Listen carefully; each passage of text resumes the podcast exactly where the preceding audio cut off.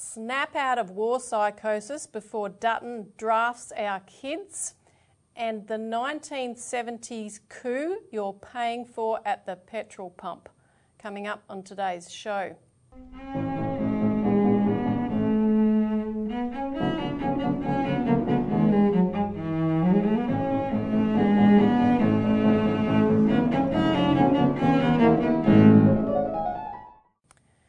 Welcome to the Citizens Report for the twenty-ninth of April twenty twenty-two. I'm Elisa Barwick. Joining me today is Citizens Party Research Director and Victorian Senate candidate Robert Barwick. Welcome. Thanks, Thanks Elisa. Don't forget to like, subscribe, share and make comments on the video. Get this out as widely as you can. And on today's show we're going to be discussing the drumbeat for the war with China and why we lost, why Australia lost control of our own resources and how we can change that. Now, before we get into today's uh, topics, we wanted to mention, uh, as everyone's experiencing for themselves, the incredible cost of living crisis um, that befronts us at the moment. Uh, Australia now has five point one percent inflation rate, Uh, and this bode, does not bode well for interest rates, which will, of course, affect people's mortgages. The R B A is supposed to keep interest uh, inflation, I should say, at between two and three percent. So next Tuesday, when they make their decision, they're likely going to raise rates. Well, the inflation rate that the people are experiencing is even higher. It's annualised, it's eight point seven percent. And it's and based on what we know about how they cook the books anyway to understate inflation, the real inflation that people are experiencing is would be well over um, ten percent, right? This is a serious... And, Elisa, we probably should be making the show about that, except the two big issues mm. the Citizens Party is always focused on in terms of dangers, which is a war and um, economic crisis. It's all happening at once, and they're related. And um, but today, the, the real urgency, we'll talk about the war danger. Mm. We'll probably do more of this next week. But this is this is getting out of control, including the... This wholesale electricity price increase up to one hundred forty-six percent in one year in the east coast of Australia. I mean, this is bananas. And, and the Morrison government's going around saying, we've got electricity prices down. Um, this is what, in runaway inflation, this is how it starts, right? Mm. And reports just I heard on the radio this morning that one in every six Australians don't, do not have enough food. So, you know, the crisis point we're coming to Uh, has to be urgently addressed, and we will talk about this a little bit in the second segment of the show in terms of how Australia could actually, by regaining our sovereignty, uh, could actually have control over prices in a much more... Well, in the last twelve hours I've had people who are very well connected and um, in politics and industry uh, texting me talking about how we need infrastructure. Mm. We need a national infrastructure bank that can fund this stuff and make sure that our ability to supply for ourselves at reasonable prices um, is assured, because at the moment it's not. We're at the mercy of all this and we're going to have to change it. But if we want to make it possibly worse, let, let our politicians talk mm. us into war. And that's why we yeah, should talk about that. Dramatically worse. So the first topic, snap out of war psychosis before Dutton drafts our kids.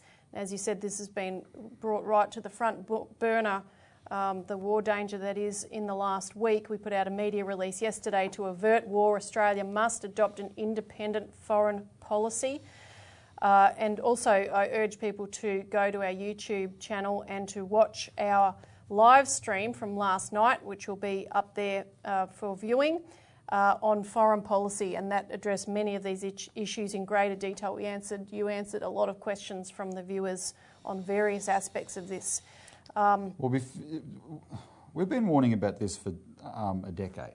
We've been saying, for a decade we've been saying to people, look, the strategic direction of Australian policy is taking us to war with China. As I said last night, that's the grounds on which we began a collaboration with the late Malcolm Fraser, who had exactly the same concern. He warned it would be a nuclear war.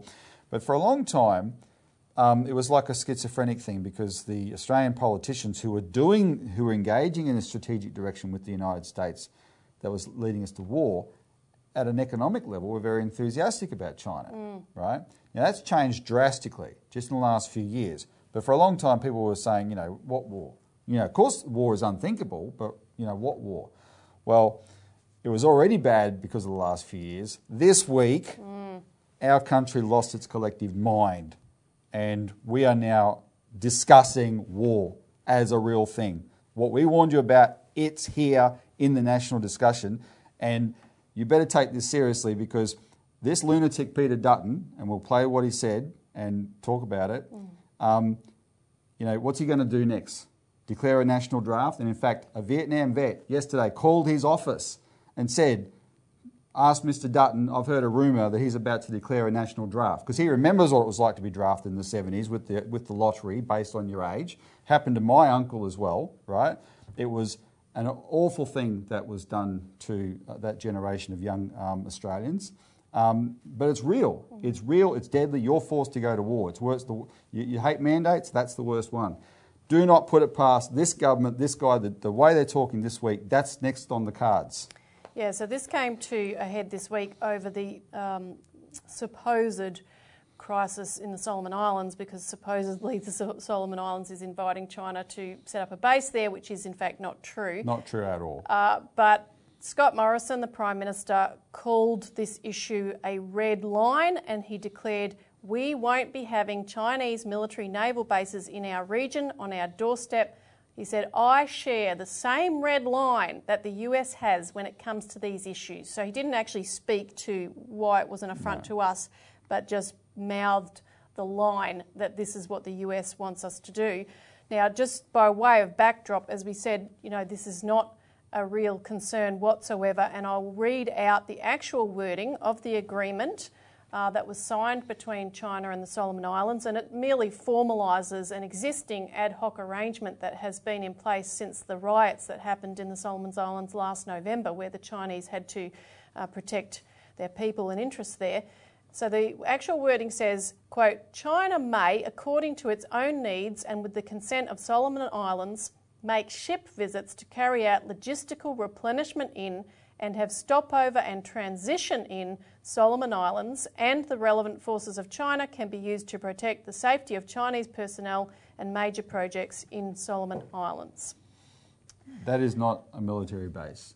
And frankly, it's pretty similar to a, to a di- similar deal that, that uh, Solomon Islands has with Australia, right?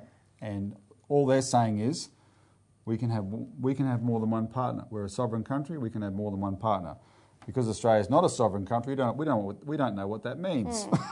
and yep. we're we're saying, you know, we're accusing them of all kinds of things. Yeah, we as think result. We can dictate to them, um, uh, they can be our little underling, and that we can control things. But of course, in a broader geopolitical picture. And the giveaway, Elisa, before you go on to Dutton, is that what Morrison said. This is America's red line. Mm.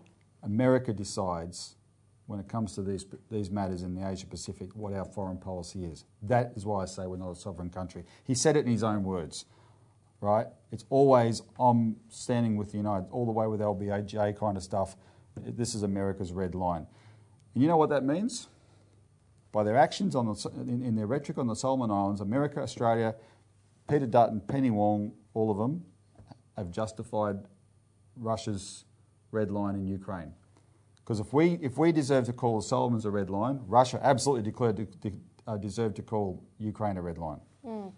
And so Peter Dutton um, brought this up uh, on Anzac Day, um, and he we're going to show a clip uh, from him where he talks about how we have to prepare for war.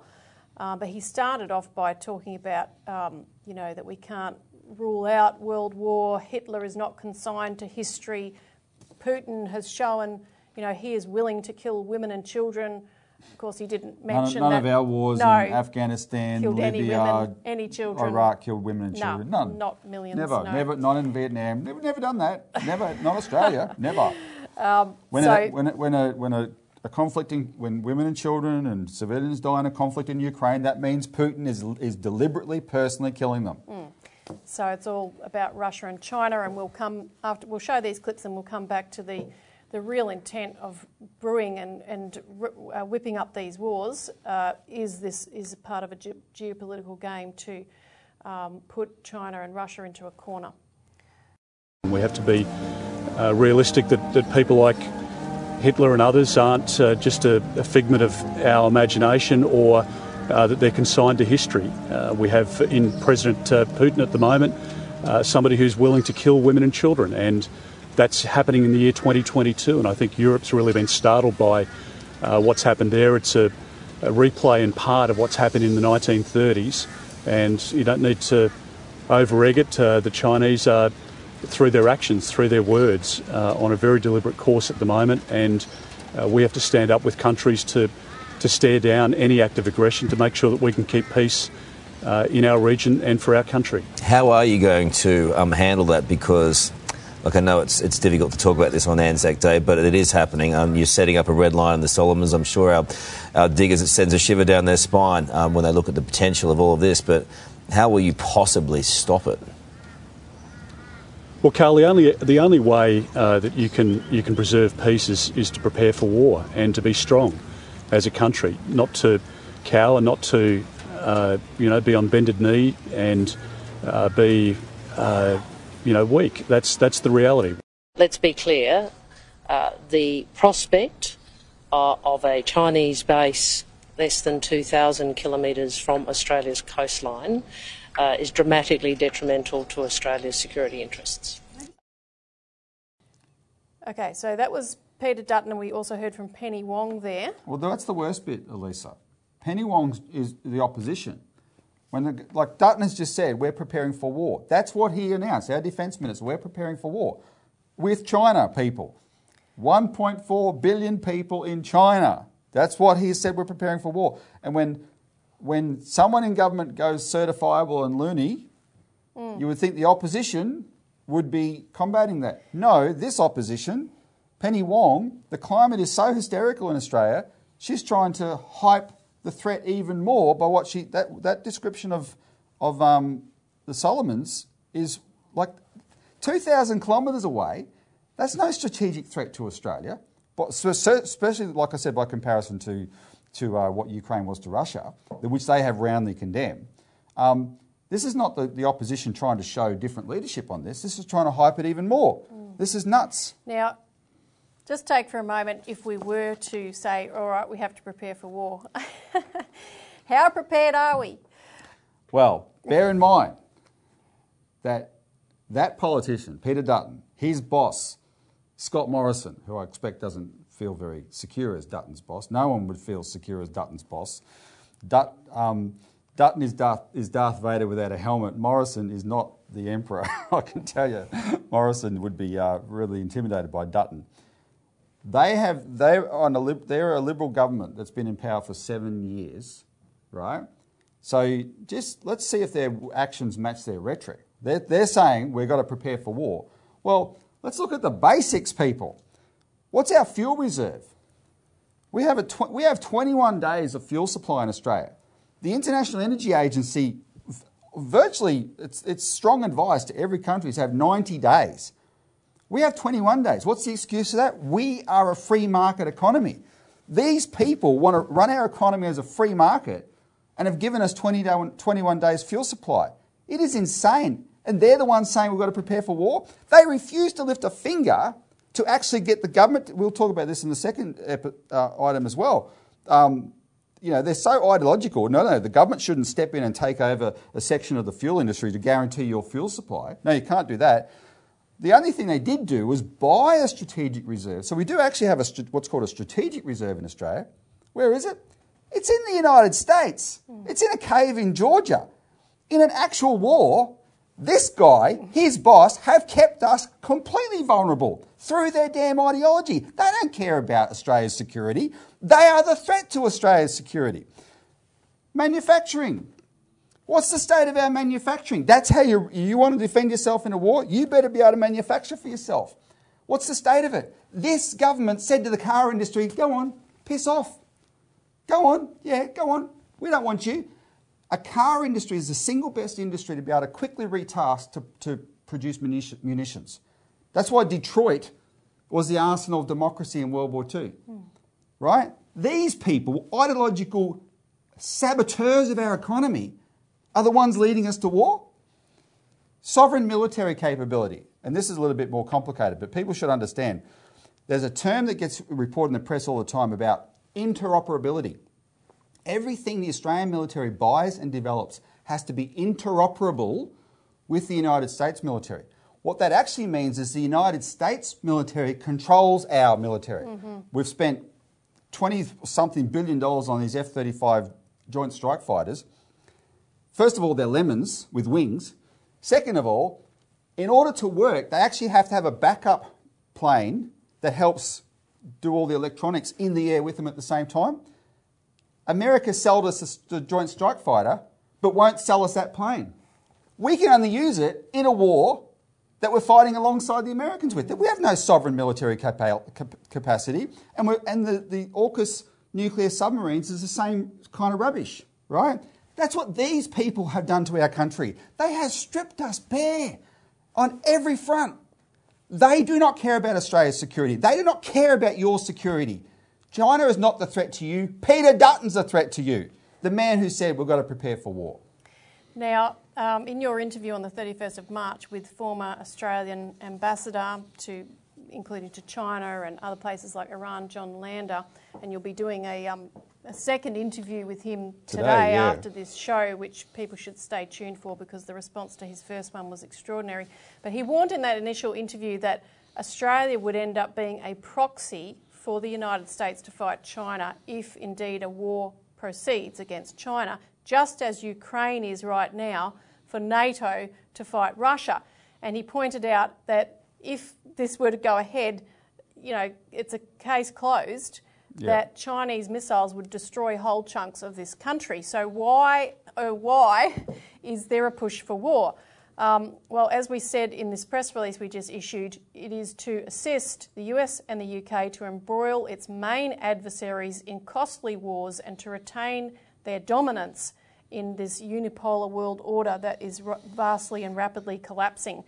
Um, secondly, to weaken China and Russia, as U S Defence Secretary Lloyd Austin admitted this week, is the U S strategy in regards to Russia. Yep. And we've just seen figures coming out that it looks like the U S is continued to keep arming Ukraine to extend this war for as long as another, up to a year. And it's their own admission, right? And um, uh, Rand Paul, the U S Congressman, just had a fight in Congress with Anthony Blinken where he said, you deliberately set out to trap Russia in this war because you wouldn't, you, you claimed you were taking them their um, negotiations seriously, and you weren't. And yes, yes, we were. But his own deputy, Blinken's own deputy, had already told Congress, no, we weren't. We wanted to make sure that um, we provoked Russia as much as possible, because now they're in the proxy war, and Blink and Lloyd Austin has said, yeah, now God, they want to keep this going for as long as possible, at least another year, to weaken Russia as much as possible. And the same mentality, the same schemers, have exactly the same plan with China. Their number one proxy will be Taiwan.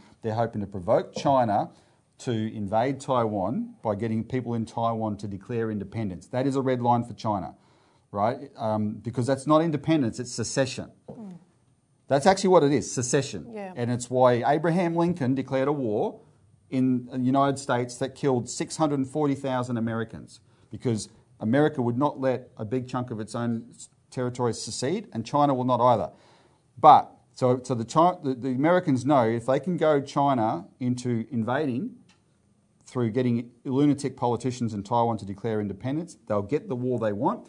They will feed Taiwan, and they've got this buffoon down here, this dangerous buffoon Dutton, who's saying Australia will join Taiwan in that war. Mm. And, and as John Lander explained in that interview, the Americans can, the, the Chinese can shoot, shoot the crap out of Taiwan and the crap out of Australia, and it won't escalate to nuclear war because it won't be directly engaging with the Americans. And the Americans will think, good, so we'll fight China to the last Taiwanese and the last Australian and weaken them terribly, and we will maintain our sole you know, superiority in the world.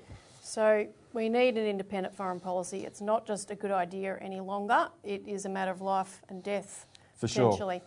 And we're going to talk a, a bit about this in our next segment, um, so we'll move on to that. But just, just one last thing. People should look at, um, we, we wrote it for a reason.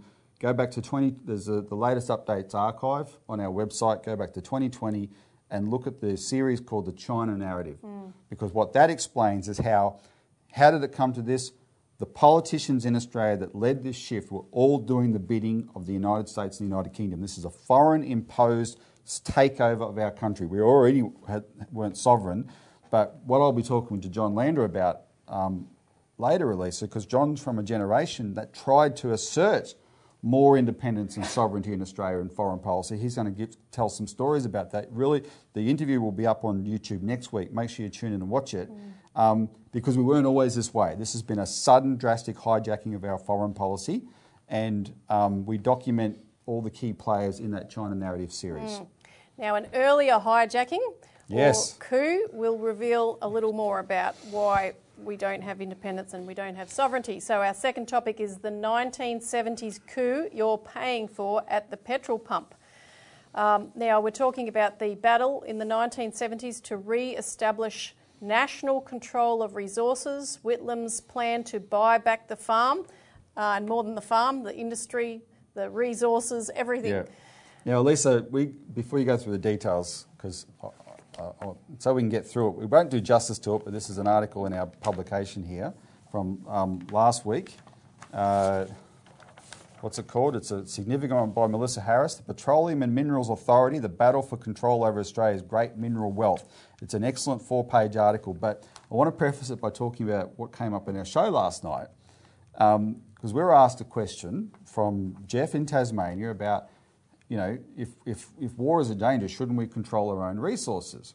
And of course, there's been this narrative in Australia in the last decade that the Chinese have come in and been buying us up, except we documented what they buy is next to nothing compared to what's already owned by the U S and U K. And as Craig Isherwood pointed out, when the government, this story, pay attention to it, because when the Whitlam government tried to assert this control over our resources, so we have a sovereign Australian control over our resources, it wasn't the Chinese that he was in conflict with. Mm. It was the Americans and the Brits. That's why this is a story about sovereignty. Yes, indeed. Now, Whitlam's um, head of the Department of Minerals and Energy, which was the department he created, was Rex Connor, of course. And in a nineteen seventy-four speech, Connor uh, showed the figures of foreign ownership, which was that sixty-two percent of Australia's minerals and over seventy percent of our crude oil and natural gas were foreign-owned. Now, that seems terrible, but it's actually worse it's today. Worse now. Uh, but he, what they laid out is the plan to drastically reduce that proportion and completely nationalise one hundred percent of uranium, crude oil, natural gas and black coal, and to transform Australia into a substantial exporter of both semi-processed and processed materials. Now, to do that, there were a number of interventions. They established a national pipeline authority in nineteen seventy-three for construction of a transcontinental pipeline grid um, that could buy and sell petroleum, secure reserves and regulate gas prices. They had a royal commission into the petroleum industry. They regulated exports of resources and their prices.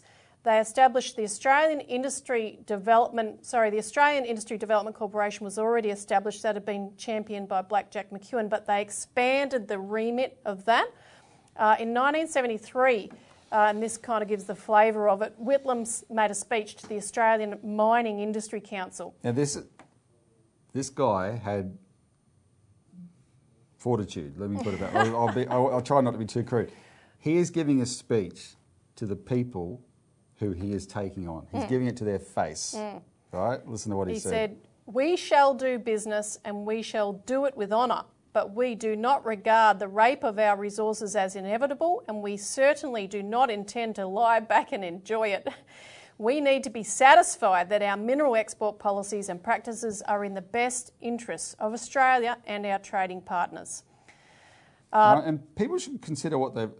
The, the Whitlam government is probably the single most demonised government in Australian history. People, the, the leaders of it, like Cairns, Whitlam himself, but Cairns and, and Jim Cairns, Rex Connor, these people, um, the media did the biggest ever number on them. But listen to what we just went through. Mm, this was yep. a patriotic government trying to assert Australian sovereignty over our own resources. So the key agency, though, to pull that off that Whitlam created was the Petroleum and Minerals Authority, the P M A.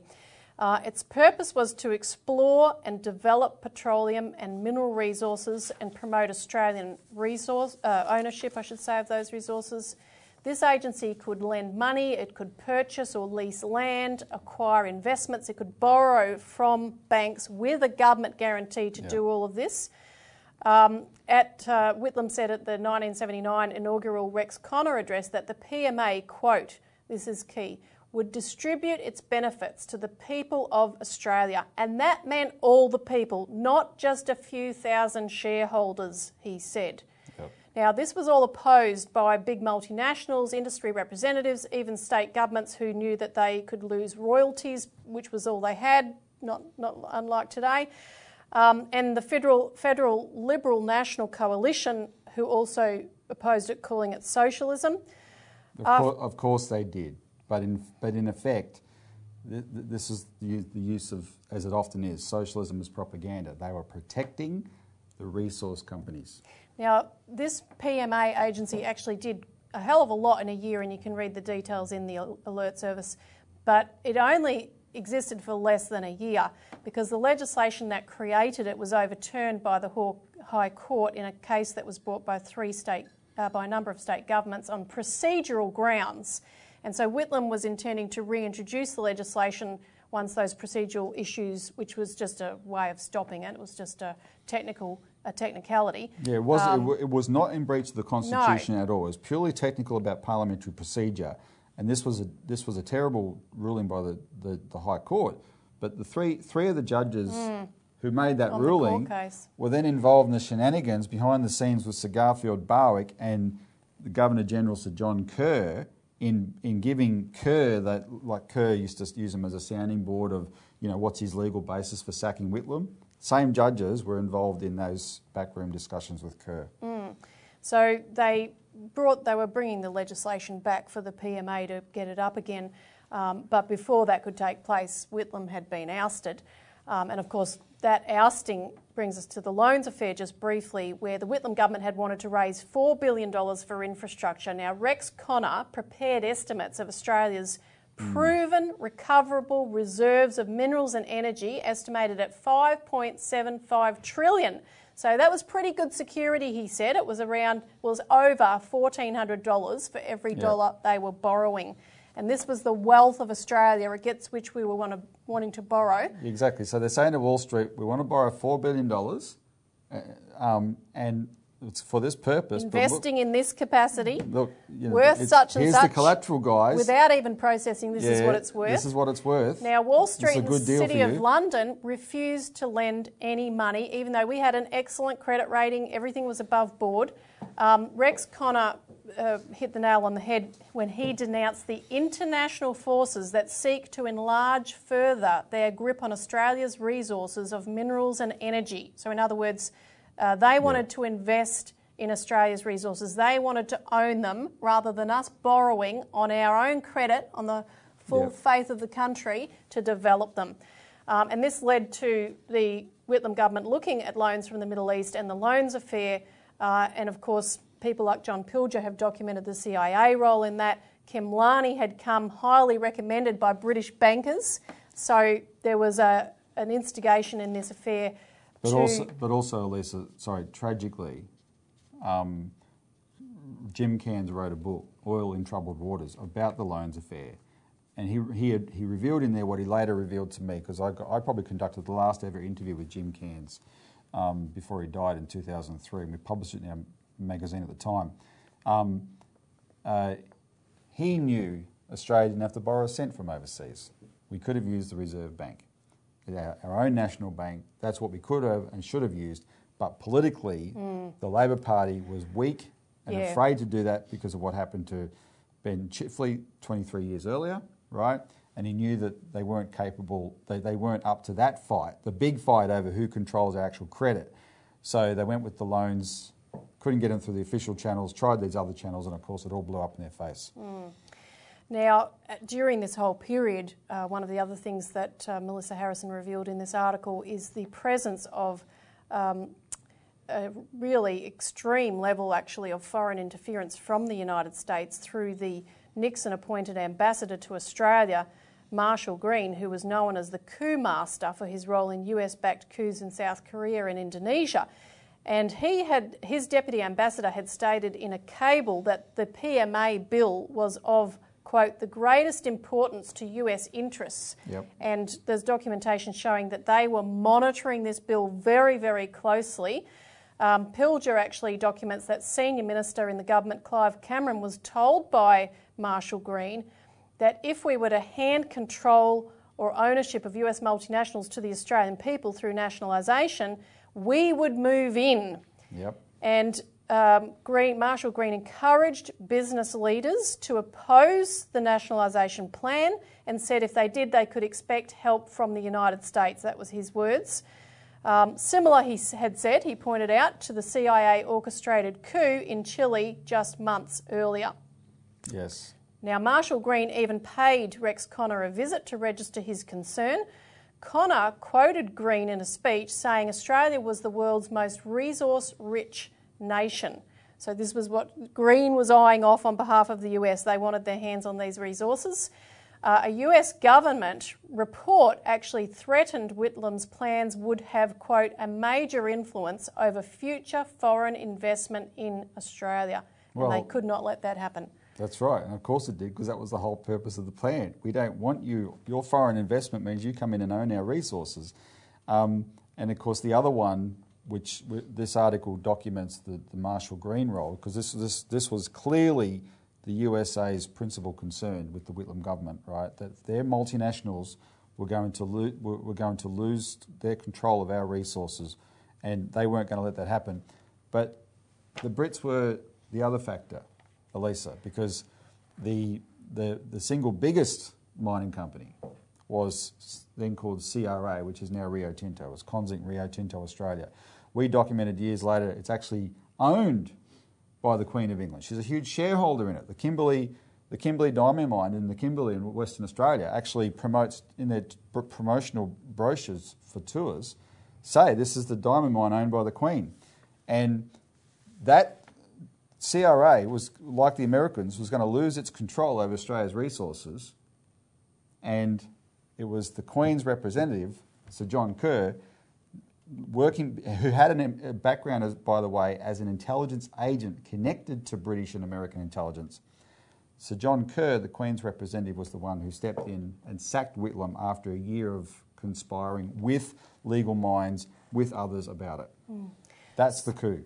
So. So that back then, sixty to seventy percent of our resources were in foreign hands. Well, today, at least twenty seventeen figures from a report that was issued, uh, Australian mining is now eighty-six percent foreign owned.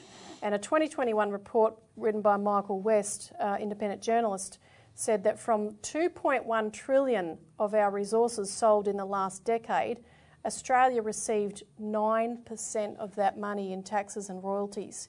So the wealth that belongs to every Australian, yep. um, that some mining company goes in and has a lease over and digs up, and, you know, got billionaires making billions of dollars out of what really should be providing for the future of this entire country, yep. so that we don't have to pay two dollars for a litre of petrol, you know, or seventeen dollars for a packet of grapes, as I was nearly made to pay the other day before I put it back on the shelf.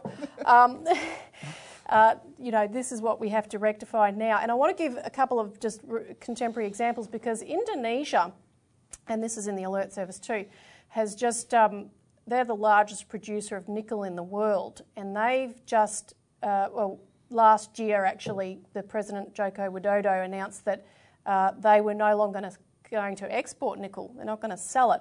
He said, Indonesia will make a significant leap if we have the courage to industrialise and downstream our natural resources. For decades, we have always exported our raw material, and we must stop it. He said, we have discontinued nickel exports. Next year, we will stop exporting bauxite. After bauxite, we will stop exporting copper. After copper, we will stop exporting tin. He added that we have added value in our country. We have added value, prices and jobs in our country, and that if we use finished products, it will generate ten times the added value. And they used to have a trade deficit with China for nickel, for instance. By next year, they should be in surplus on that trade arrangement. And I'll just add that in Mexico, on the twenty-first of April, the Chamber of Deputies and the Senate passed a government bill to nationalise lithium mining, and nickel and lithium, these are some of the things mm. in the most demand in the world right yeah, now, and yeah. uh, some of the free traders of the world and various think tanks are not happy about both of these situations. But the, this legislation in Mexico declares lithium is an asset of the nation, and its exploration exploitation, extraction and use is reserved in favour of the people of Mexico. At least I have to warn uh, Indonesia, Mexico, Solomon Islands are all in dangers of coups. That was our experience. Regime change. Regime change. That was our experience. That's what happened to Australia in the nineteen seventies. Regime change, because we tried to do the same thing, right? You, the the um, the Anglo-American global empire is based on London and Wall Street controlling all these resources. We are only able to be use them as uh, as exporters of raw materials, right? It's a colonial model, um, and they ship them to you know low um, wage places, et cetera, for other forms for the pro the, the processing and whatnot. Um, and we don't get the benefit of our own resources. We tried to rectify that, and we had a coup. These, but but these governments are saying, well, you know, they're looking at the United States and going, well, you're not what you used to be, um, in terms of the power you once had before and all that sort of thing, and and um, they're they're trying it, but the United States, in, by intention, is still what it used to be, right? And this will there, there will be a backlash to this, and and the backlash will take the form. I'm warning every viewer, you will start hearing a lot of news about the bad government of the Solomon Islands, the bad government of Indonesia, the bad government of Mexico. And they'll tell you all sorts of horrible stories about them. And if you believe one word, you're a fool, because that's how they do it. It's called manufacturing consent. And eventually there'll be a coup. That's how they'll try and do it. Countries like Australia need to stand up for our own sovereignty and resist that. And if you want an example of what the coup does, um, what happened after the Australian coup, when Malcolm Fraser's government came to power, Fraser made this fateful decision to appoint a treasurer named John Howard. Now, we've documented a few things John Howard's done, did as treasurer under Fraser in recent times. This one probably takes the cake. He actually um, scammed Australians using an economic theoretical ideology to pay much, much more for petrol. We had we were virtually self-sufficient in petrol at the time. Seventy. The only stuff we really imported was the extra, were the different types of fuels that we needed. But seventy percent of our fuel was was produced locally in Australia, and the Australian price was based on that um, local market. The cost of production. The cost of production, and the maximum price in nineteen seventy-eight was twenty-one cents a litre. But countries like um, uh, Italy was paying forty-nine cents a litre. Germany and Japan were paying forty-four cents a litre. Even the Brits were paying twenty-eight cents a litre. It was much higher. And so, uh, what's his name? John Howard. He he had he had a a, a, a, um, a two pronged plan. One was he wanted to he wanted to get more taxes for the government, and he wanted multinational mining oil companies who produced oil in Australia, like Exxon, what we now called Exxon, which was Esso, in the Bass Strait, to make more profit. So he said, Australians getting petrol too cheaply. We should we should be setting our petrol price at the world market price, right?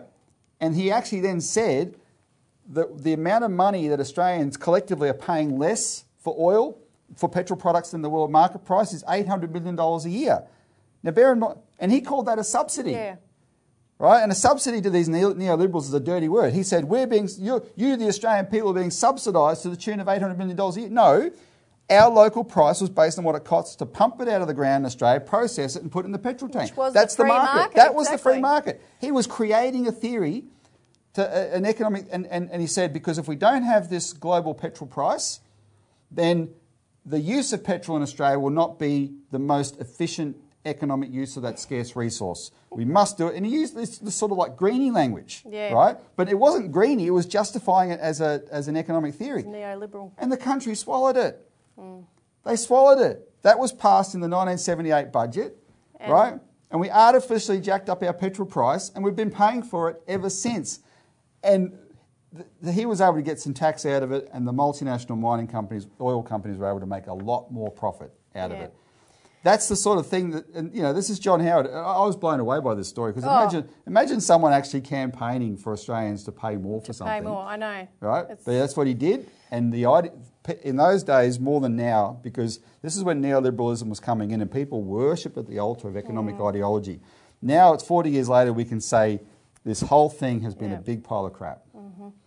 Now, you can read that whole story on the back page of this week's Australian Alert Service, so do call us for a complimentary copy if you haven't previously, and or you can um, jump on our website, you can subscribe to get it every week.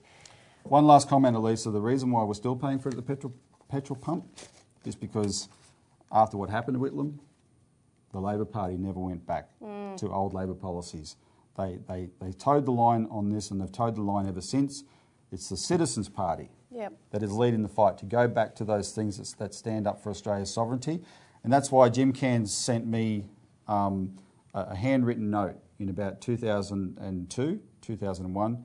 Uh, it would have been two thousand one, where he said, Robbie, the C we were called the C E C then, Citizens Electoral Council. He said the C E C are the flag bearers of old Labor today. Mm.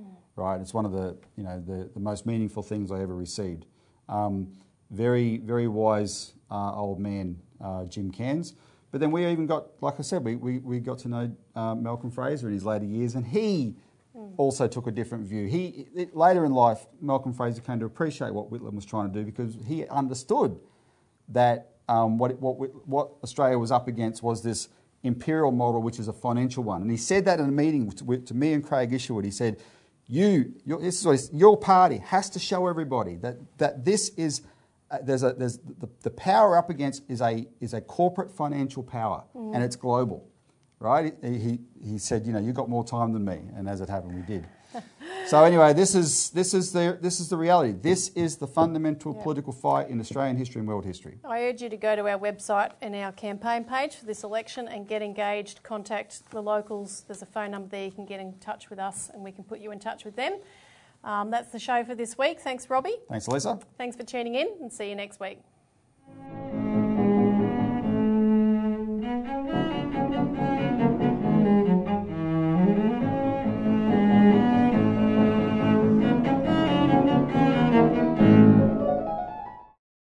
Authorised by Robert Barwick, Citizens Party, Melbourne.